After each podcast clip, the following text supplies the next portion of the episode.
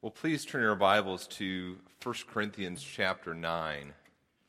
1 Corinthians chapter 9. We are making our way kind of through the Pentateuch here, and we're returning to our study, kind of laying some foundational truths about the law. We are in uh, part four of three parts, or we are in part two of part three or I guess you could call it the Christian and the Old Covenant, part four, part two, part three. I, and I can't make it any more clear than that. So, uh, we are there and uh, we're, we're, talking about some, just some foundational things to help us as we lay the foundation to, to talk about the law and about how we're going to explore that as believers. We're, we are believers who are not under the old covenant, but under the, the new covenant. So, what does that mean? How do we as part of the new covenant approach the old covenant? Do we just say, well, this, this part of the Bible is, uh, you know, it's kind of not necessary anymore. It's not interesting for us anymore. Nothing to be gleaned for, uh, from it anymore. How do we approach it? And so we're going to be talking about those things. As you're kind of, we're going to look at 1 Corinthians 9, just as we, we read Scripture together. There's a, a, passage in there that I think is helpful for us as we think about some things uh, this morning. But as you turn there, I uh, just want to remind you of some things uh, Mike mentioned earlier. First of all, we'd love to have you come and be a part of our Sunday night service this evening. We're going to be talking, Mike is going to be talking about biblical theology and just some, some imp- the importance of sound doctrine and understanding uh, these, these truths about God. And I think it's going to be a great time, as it always is, in Sunday evening service. Uh, we're going to be meeting at the uh, church building, so join us there on Dutch Lane. And then also uh, at Dutch Lane, tomorrow, we're going to be having our, our, Gospel Institute classes. There are some classes there helping us uh, understand how to disciple one another through counseling. Uh, we, I'd really encourage you to, to at least be exposed to our biblical counseling ministry, and this, this class is a great way uh, to do that. Kent will be kind of leading, and others will be teaching uh, some of those, those classes on Monday night at 6 o'clock. And then I'll, I'll, also be teaching a class on teaching.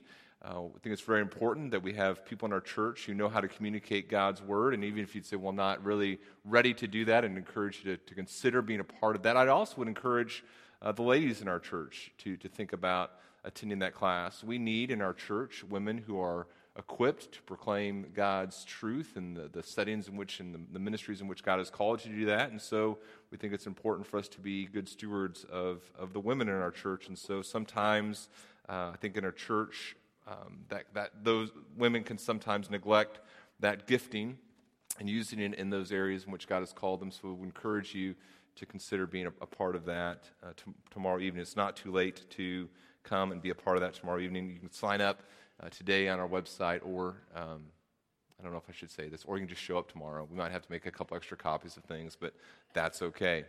You can also sign up during the day tomorrow. I'm really going to get in trouble for that one. That's okay. Where are we? 1 Corinthians 9. And if you would, or we're going to, begin in verse, uh, verse 19. And so if you would stand with me in honor of God as we read his word together. 1 Corinthians chapter 9, beginning of verse 19, Paul is talking about his rights as an apostle and what he's chosen to do for the sake of the gospel. And then he says this For though I am free from all, I've made myself a servant to all, that I might win more of them. To the Jews, I became as a Jew in order to win Jews. To those under the law, I became as one under the law, though not being myself under the law, that I might win those under the law. To those outside the law, I became as one outside the law, not being outside the law of God, but under the law of Christ, that I might win those outside the law. To the weak I became weak, that I might win the weak. I've become all things to all people, that by all means I might save some. I do it all for the sake of the gospel, that I may share with them in its blessings. You may be seated. May God encourage us, continue to encourage us as we worship Him this morning. And Father, we do ask now that as we turn our attention to your word, you would, you would guide us, direct us, change us. We pray this in the name of your Son, Jesus. Amen. The first part of Victor Hugo's novel, Les Miserables, is about a priest. If you have seen the musical Les Mis, you know that there's a, a, priest kind of at the beginning, but he kind of plays this, this small role. But in Hugo's novel, chapter after chapter is devoted to this priest. Uh, it's like 15, over 15 chapters just talk about him and his, uh, his work and his character and his labors of love. He's just a, a, a priest that Hugo seems to really have an affection for.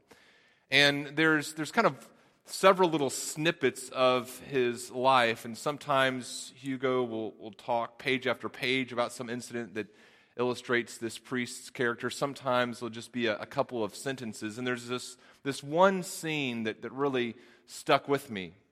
I haven't finished the whole novel yet. I'm kind of still in the beginning, but there's this one scene that, that really is, is beautiful.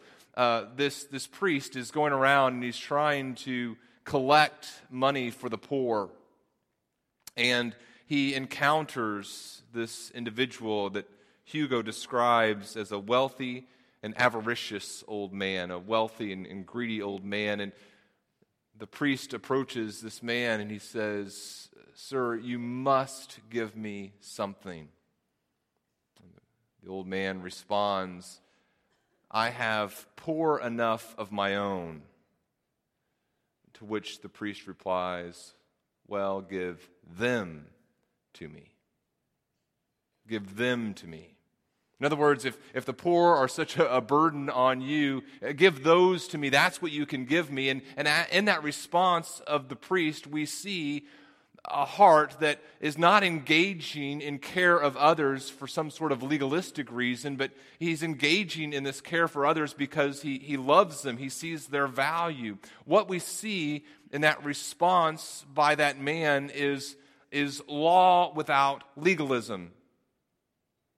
Law without legalism. In other words, we see a, a person, and, and, I don't, Hugo was not a believer to, to the best of my knowledge, but eh, we, we see in this, this character that Hugo creates a person who operates the way that you and I should. You and I are part of this new covenant we're not part of the old covenant anymore. We're not under the Old Testament law. We're not under the Mosaic law. We're part of this new covenant. And as part of this new covenant, we're, we're, we're still under God's law. We're under what the New Testament describes as the law of Christ, sometimes described as the law of love.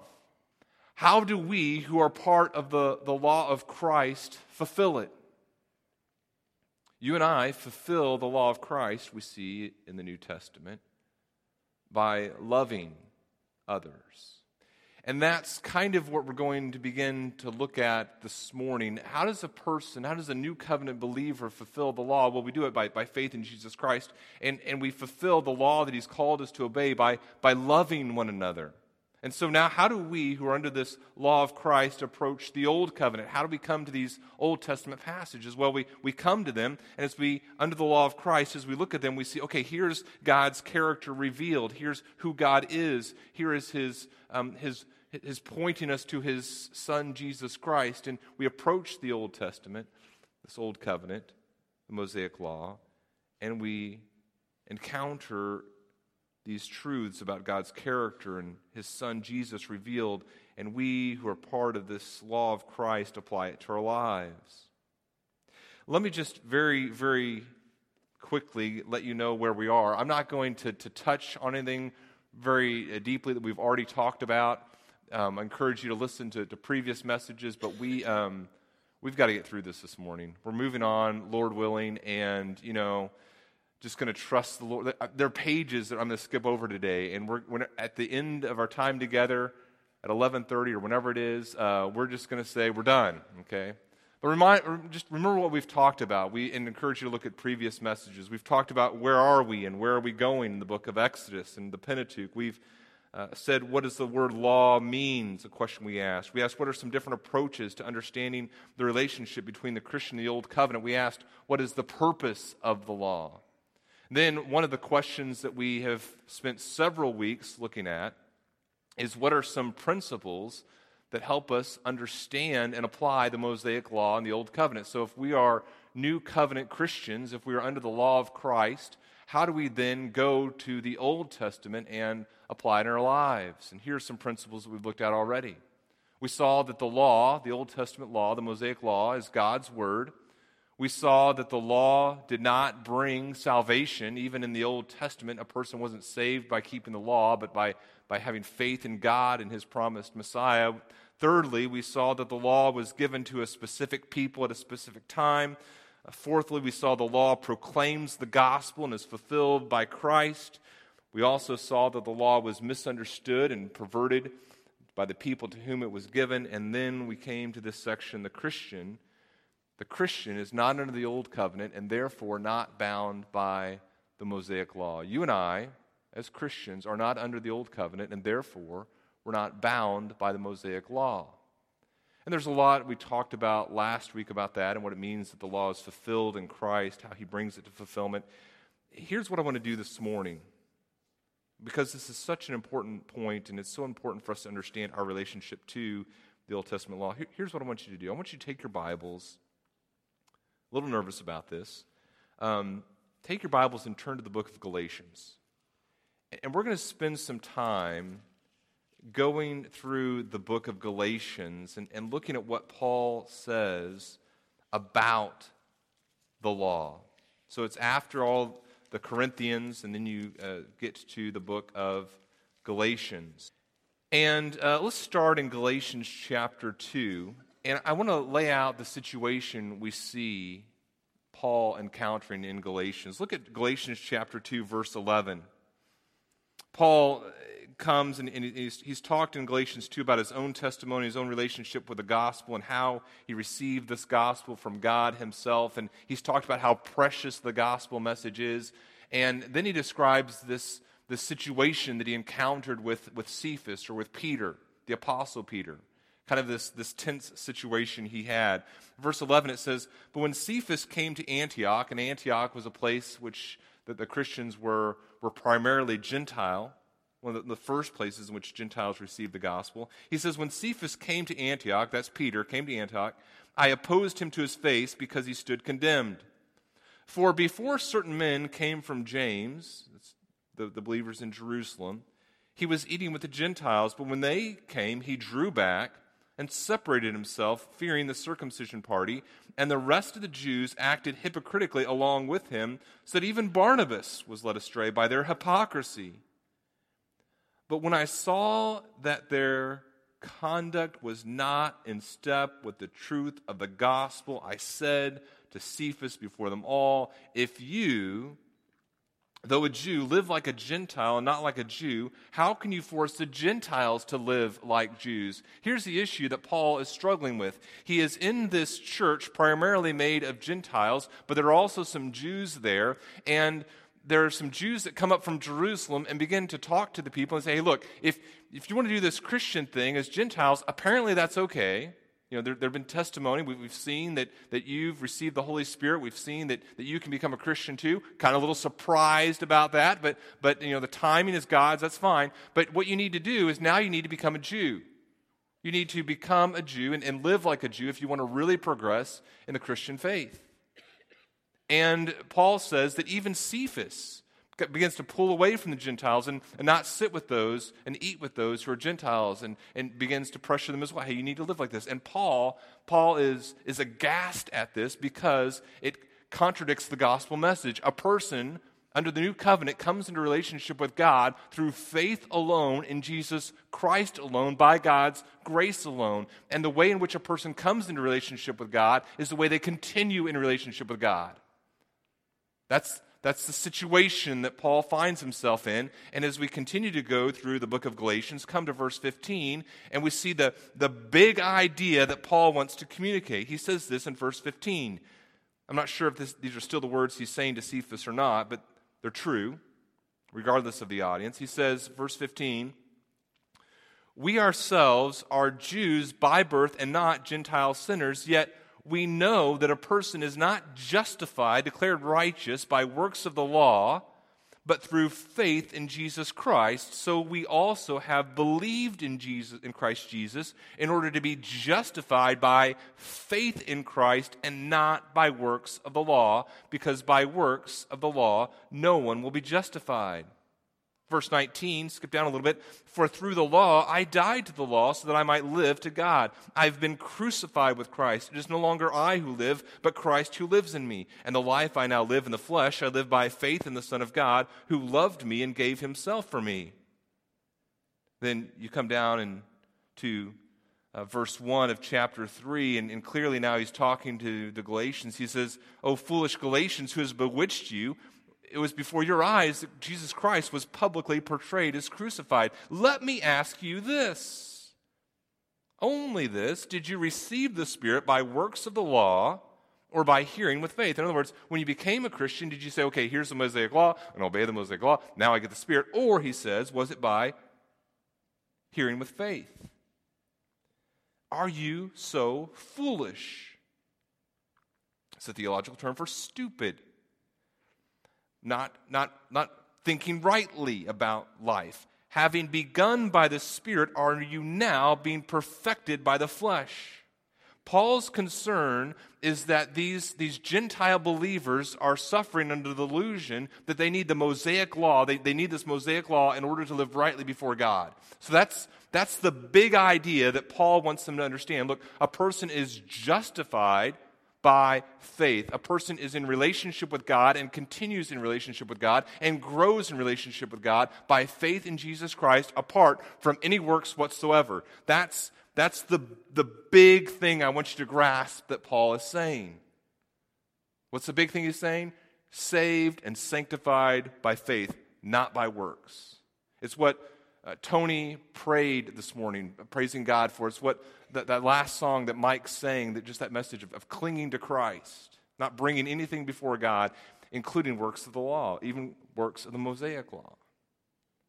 Now, let's, let's keep going through Galatians a little bit here. It, that's the big idea. Big idea saved by faith, sanctified by faith, not by works, even works of the law. That's the big thing, okay? Now, now listen to the, there, there's five things that I want you to just kind of grasp about what Paul continues to say to support that big idea. Okay? So, big idea saved by faith, sanctified by faith, not works of the law. And then he's going to give kind of five, more than five, but just for the purposes of this morning, kind of five things. Notice that he says to support that big idea. One is this you became a part of Abraham, that Jew of Jews by faith and not works. It's in verses 6 through 9 of chapter 3. He says, Abraham believed God and was counted to him as righteousness. Know that it is those of faith who are sons of Abraham. How do you become a son of Abraham? You can't get more Jewish than Abraham. He's like the, the father of the Jews. So, how, how do you become a part of Abraham? It's by faith, not works of the law.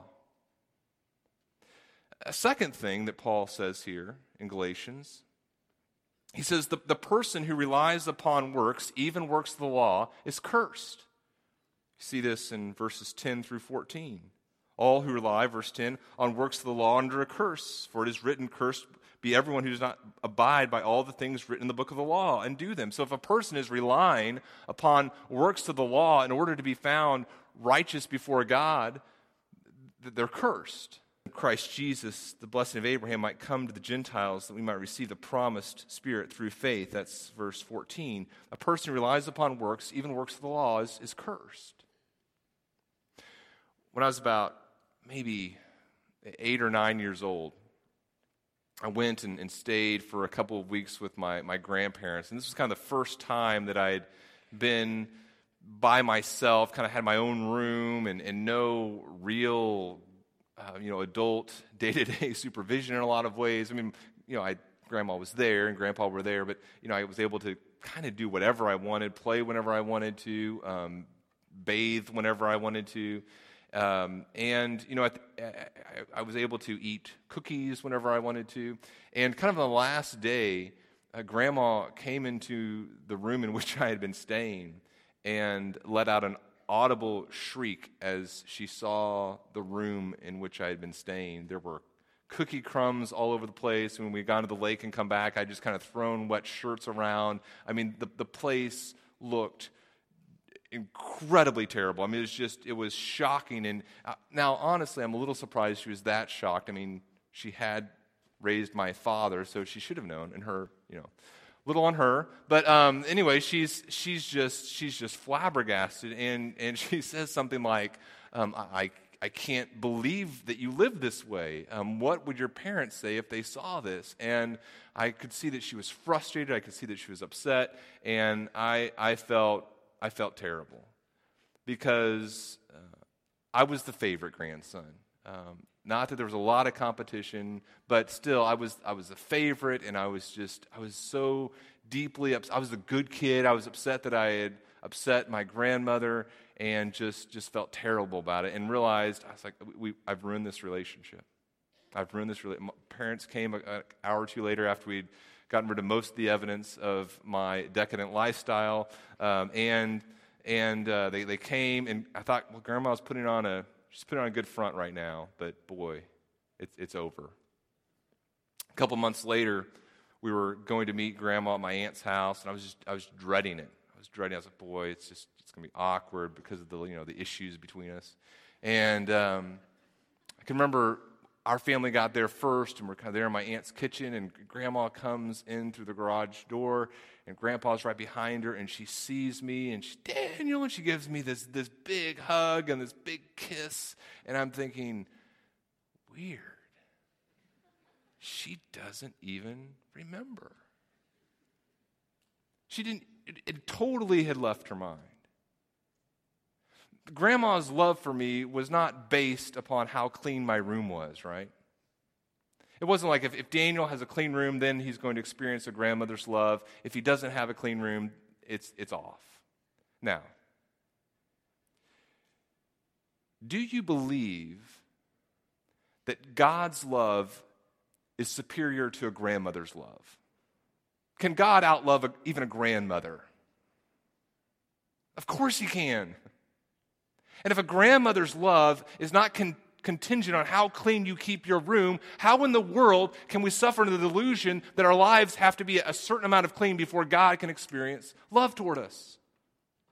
The person who relies on a clean room for God's love is under a curse. The person who says, I, I, I can't do this and relies upon God and His grace receives God's grace. It's contra conditional love. The person, again, what was Paul saying here? Look, you become a part of Abraham by faith and not works. The person who relies upon works, even works the laws, is cursed. A third thing we see that I want you to grasp that Paul says here is the law. The law, Paul says, is, it was a temporary tool. It was a temporary tool to prepare people for Christ and the gospel. We see this in verses 15 through 24. You can look at that later in, in chapter 3. But notice what he says here in verse 17. He says of chapter 3 this is what I mean. The law, which came 430 years afterward, that's after Abraham, does not annul a covenant previously ratified by God so as to make the promise void. For if the inheritance comes by the law, it, is no, lo- it no longer comes by promise. In other words, look, God promised something to Abraham hundreds of years before the law came, and Abraham received it by faith. The Mosaic law that comes afterward doesn't annul the promises that God made to Abraham that says, look, the people of faith are going to receive these promises.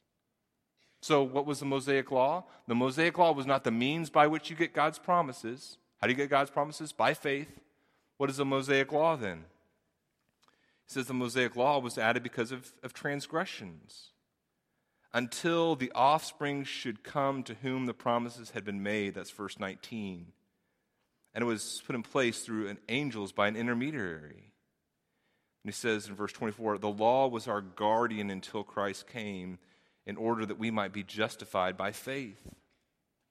A fourth thing that Paul says here is look, all of us who are part of Abraham, and are, all of us are, are now part of Abraham, and ultimately we're part of Christ himself through faith. In other words, we're part of something bigger than that, that old covenant. We see this in chapter 3, verses 25 through 29. He says in verse 25, But now that faith has come, we are no longer under a guardian, for in Christ Jesus you are all sons of God through faith. For as many as of you were baptized into Christ have put on Christ. There's now neither Jew nor Greek, neither slave nor free. There's no male or female. You're all one in Christ Jesus. The law was given after Abraham, and now, now we're all part of this, this, this one people of God. Now, here's the fifth thing that Paul says that I want you to grasp, beginning and kind of go down to, to chapter 4, beginning in verse 8. Here, here's what he says. Remember, big idea saved by faith, not works, even works of the law, sanctified by faith, not by works, even works of the law. Then what he said, listen to what he says in verse, verse 8. What he's going to of, of chapter 4, he's going to say this following the law, believing that you need to follow the law is troubling because it means you don't understand why the law was even given in the first place. Following the law is troubling because it reveals that you don't understand why the law was given in the first place. He says in verse 8 of, of chapter 4 when you did not go, know God, you were enslaved to those things that by nature are not God's. Now, how much to get into here? What you're going to notice if you read through this on your own later is that he he kind of talks about the pagan practices the Gentiles were in, and he talks about the Mosaic law, and he kind of blurs some of those things together because really whether you're pagan and following these, these pagan practices or you're believing you have to follow the Mosaic law, it all comes from a heart that's not pursuing God by faith. So he says, because you've come to know God, or rather to be known by God, that's an interesting distinction too, how can you turn back again to the weak and worthless and elementary principles of the world whose slaves you want to be once more. You who observe days and months and seasons and years, I'm afraid I have labored over you in vain. You go down to verse 21 of chapter 4. You who desire to be under the law, do you not listen to the law? It talks about, about the, the slave versus the free woman. You come down in, in verse 31 of chapter 4. It says, So, brothers, we are not children of the slave, but of the free woman. Then, chapter 5, verse 1 For freedom Christ has set us free. Stand therefore and do not submit again to a yoke of slavery. I testify again to everyone who accepts circumcision that he is obligated to keep the whole law. But if you are led by the Spirit, you are not under the law. The danger is this those who attempt to force others to live under the Mosaic law don't understand the reason the law was given in the first place. Now, if Paul believed that it was important to follow the Mosaic law, to be a part of the Old Covenant, and to observe those regulations, this would have been a great time for him to say, Oh, and by the way, circumcision, the thing from the old covenant, the sign, good thing, make sure you do it. But he doesn't do that. Why? Because the old covenant has been fulfilled and completed in the person of Jesus. The old covenant points to the person of Jesus, and now he's here, and now there's a new law, and we're under that. It's like saying, I eat Oreo cookies so that I can exercise. It, it's completely backwards. You exercise so you can enjoy the, the pure delight of a double, double stuffed Oreo, right? You don't eat the double stuffed Oreo because you know what? I just love exercising and I need an excuse to do it. It's reversed. You don't come to Christ, you don't come to Christ, hey, I'm coming to Christ because I want to be able to obey the Mosaic law. It's reversed. You don't come to the treasure and say, okay, here's the treasure. Now I have this treasure, and I'm going to try to find a, map that I can, can use because I now, now I know where the treasure is, and so I'm going to take this map and, and follow it backwards. You, you don't do that. You, the treasure map leads to the treasure. The Old Testament leads to Christ, and now in Christ, the Old Testament is fulfilled. And now you come to the treasure map, you say, Oh, now I, I see it. I, I see Christ revealed. I see Christ pointed to. I see the character of the God who created this treasure. But you don't come to the treasure to get to the treasure map. You don't eat the double stuffed Oreos so that you can exercise. It's completely reverse thinking. You don't come to Jesus so you can go back to the law. And so many of us struggle with this. For some, it is the Mosaic law. Some okay, I need to, to, to follow these, these rules and regulations. But, but for others of us, law manifests itself in other ways. For some of us, it's we're, we're moms and we say, okay, another, for God to find me acceptable, I need to have my children look a certain way. For some of us, it's, you know, I'm a, I need to read my Bible a certain number of times and in a certain way. For others of us, just fill in the blank. It's, it's, there's some sort of work we need to do in order to find God's acceptance. And, and Paul's like, no, no, that's, you, you don't understand. You Don't understand. So I began reading 1 Corinthians 9. What does Paul say about the law? The, the law is this, this cultural thing now. Is it wrong to observe certain days? Is it wrong to, to eat certain things or not eat certain things? Paul says, you know what? I don't care. Eat what you want. Don't eat what you want. It's, it's not an issue for me. It's a cultural thing now. But don't undermine the gospel by telling others they need to live the same way that you do if it's not a, a gospel issue. Paul says in Romans 14, the one who observes the day does it for the honor of the Lord. The one who eats, eats in honor of the Lord, since he gives thanks to God. Well, the one who abstains, abstains in honor of the Lord and gives thanks to God. None of us lives to himself, none of us dies to himself. If we live, we live to the Lord. And if we die, we die to the Lord. So then, whether we live or whether we die, we are the Lord's. It's all done to the glory of God. It's a dangerous thing to believe that obedience to the law will be the means of finding favor with God. Here's, here's the, you're already there, good job. Um, the, the seventh thing I want us to think about here is this the, the Christians under the law of Christ the Christian is under the law of Christ. You go to Galatians, and in Galatians chapter, continuing Galatians, in Galatians chapter 5, verse 13, Paul says, You were called to freedom, brothers, only do not use your freedom as an opportunity for the flesh, but through love serve one another. For the whole law is fulfilled in one word You shall love your neighbor as yourself. But if you bite and devour one another, watch out that you are not consumed by one another. You come into chapter 6, verse 1. Brothers, if anyone is caught in any transgression, you who are spiritual should restore him in a spirit of gentleness. Keep watch on yourself, lest you too be tempted. Bear one another's burdens, and listen to this, and so fulfill the law of Christ.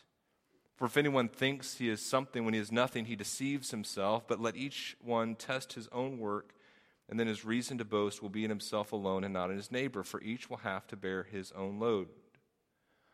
Are you and I, if we're saying the old covenant has come to an end, does that mean you and I are free from law?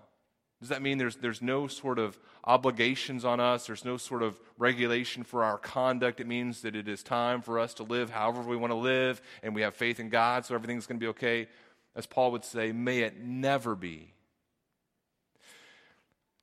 Shown you this chart uh, by Douglas Moo before, and I think it's a, I think it's a great expression of, of the reality in which we find ourselves. There's an eternal moral law of God. God's character and God's, God's perfections do not change. And God, and to one culture and one people says, okay, here, the old covenant people, here's how you're going to live. And he makes a, a promise to Abraham. You receive the promises that are that are yours by faith, and then he gives them the law hundreds of years later. So, okay, now under the under the, the law, you're going to live to kind of point you to this, this new covenant. And as you come to the old covenant, you see sign after sign that the old covenant is a, a temporary thing. Hebrews talks about the, the law going to be passing away. Um, you see in the old covenant them constantly talking about this new covenant, a new king, and they're pointing to those things. But even as you come to this old covenant, you, you find out things about God's moral law, his eternal moral law, and, and the, the way he desires his people to live in, in justice and righteousness. But now, but now you and I are under what the New Testament calls the, the law of Christ. This is, this is for the church. And what do we see in 1 Corinthians 9 about the law of Christ? What it means is that you and I aren't just free to, to live these lawless lives of, of debauchery and sinfulness and say, well, I'm, I'm, you know, once saved, always saved, faith alone. That, that's not what God has called us to. The law of Christ means, look, I, I, I live my life, we see this in 1 Corinthians 9, I live my life with a passion for other people, wanting desperately for them to, to come to faith in the Lord Jesus Christ.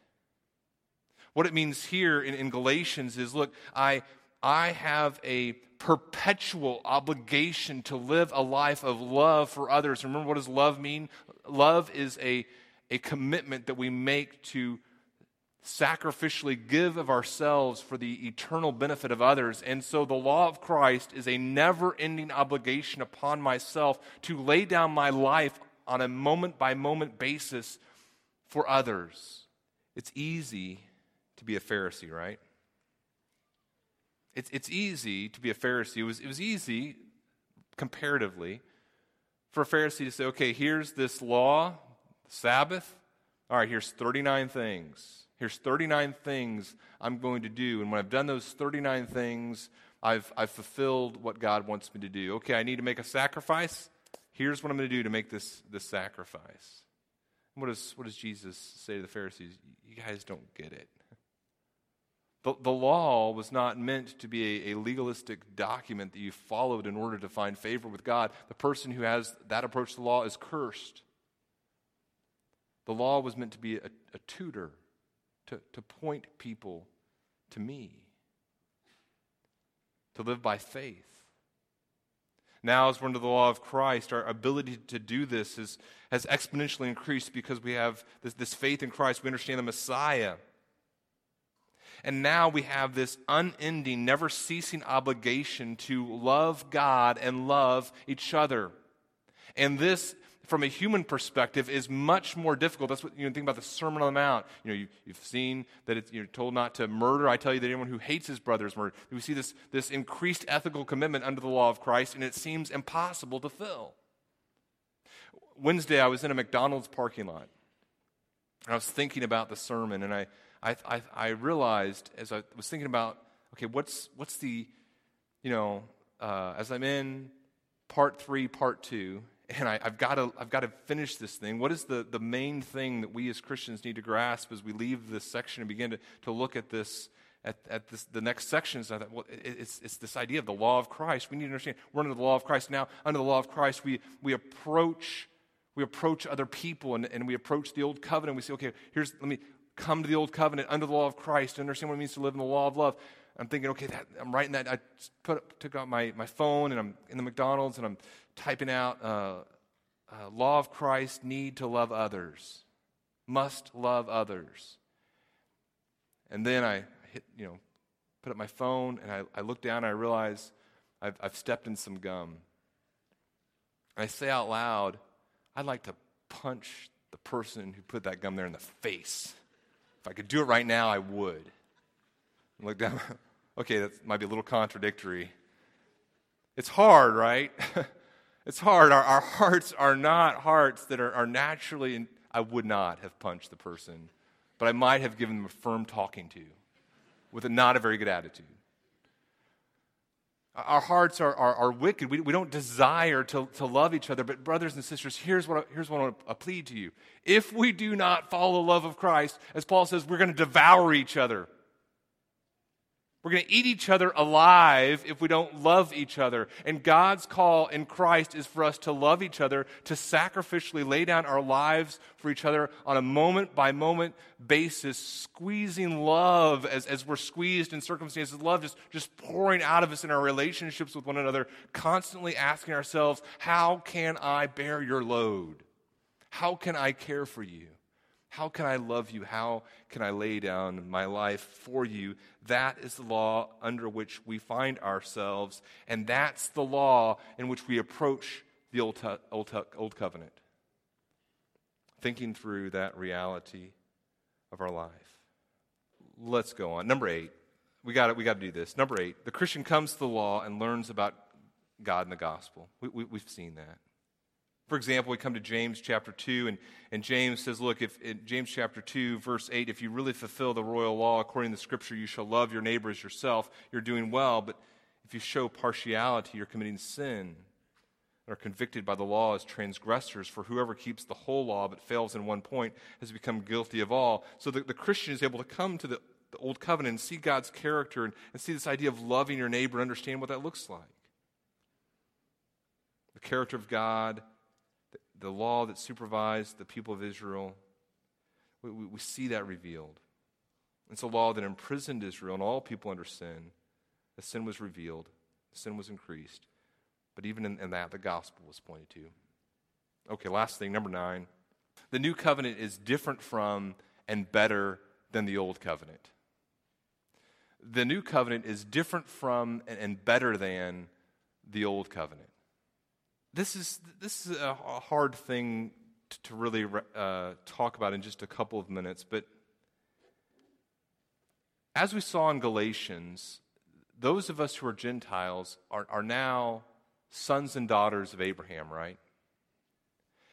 In other words, there's a, a, continuity, a continuation between the old covenant and the new covenant. You and I are, are part of the fulfillment that God made, the fulfillment of the promise that God made to Abraham. That the promise that God made to Abraham didn't just stop with Jesus. Jesus is, is part of the fulfillment of that. And you and I, as we place our faith in Jesus Christ, become sons of Abraham. We've been adopted into this, this family through faith. It's, it's an amazing thing, an amazing picture.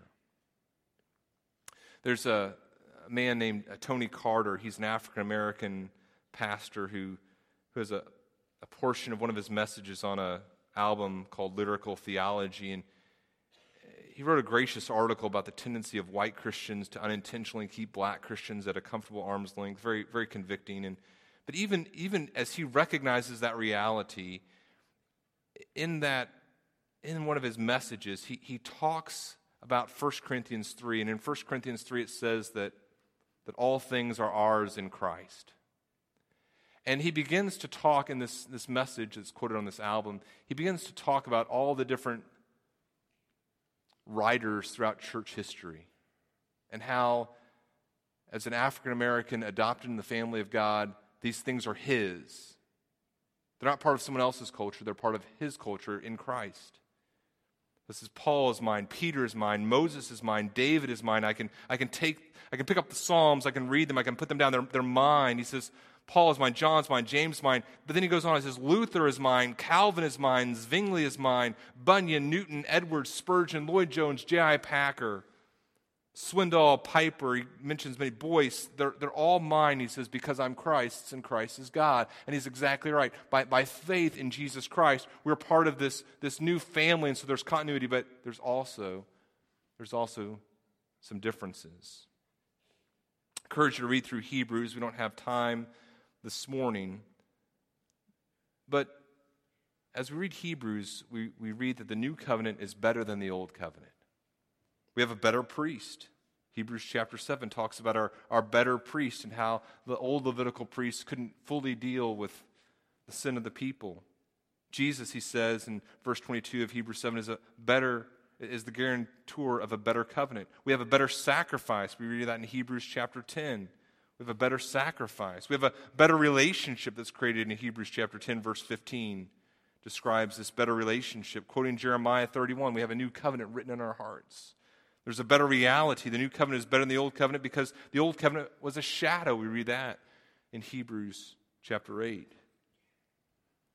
Now, this is talking about the Old Testament priests, they serve a copy and a shadow of the heavenly things. For when Moses was about to enter to, to erect the tent, he was instructed by God, saying, See that you make everything according to the pattern that was shown you on the mountain. But as it is, Christ has obtained a ministry that is as much more excellent than the old as the covenant he mediates is better, since it is enacted on better promises. And, and that's where we're going with the law in the coming weeks and months. You and I are now part of this, this new covenant by God's grace through faith in Jesus Christ. And under the new covenant, we're now under this, this law of Christ, this perpetual, unending, eternal obligation to love God and one another. And we enter into that covenant not by works. We enter into that, that covenant by faith in the Lord Jesus Christ, we entered in this new covenant. And then you and I continue in this new covenant by faith and not by works.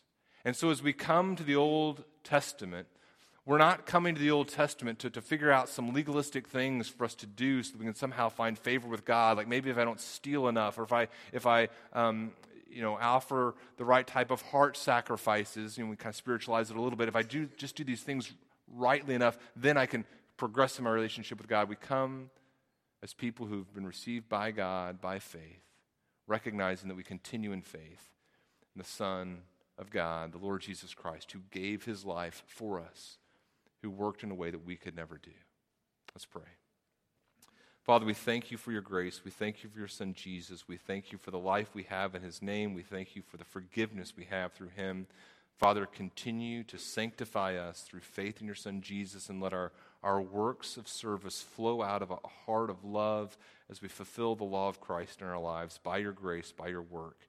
In your Son Jesus' name we pray. As we cling to him, amen.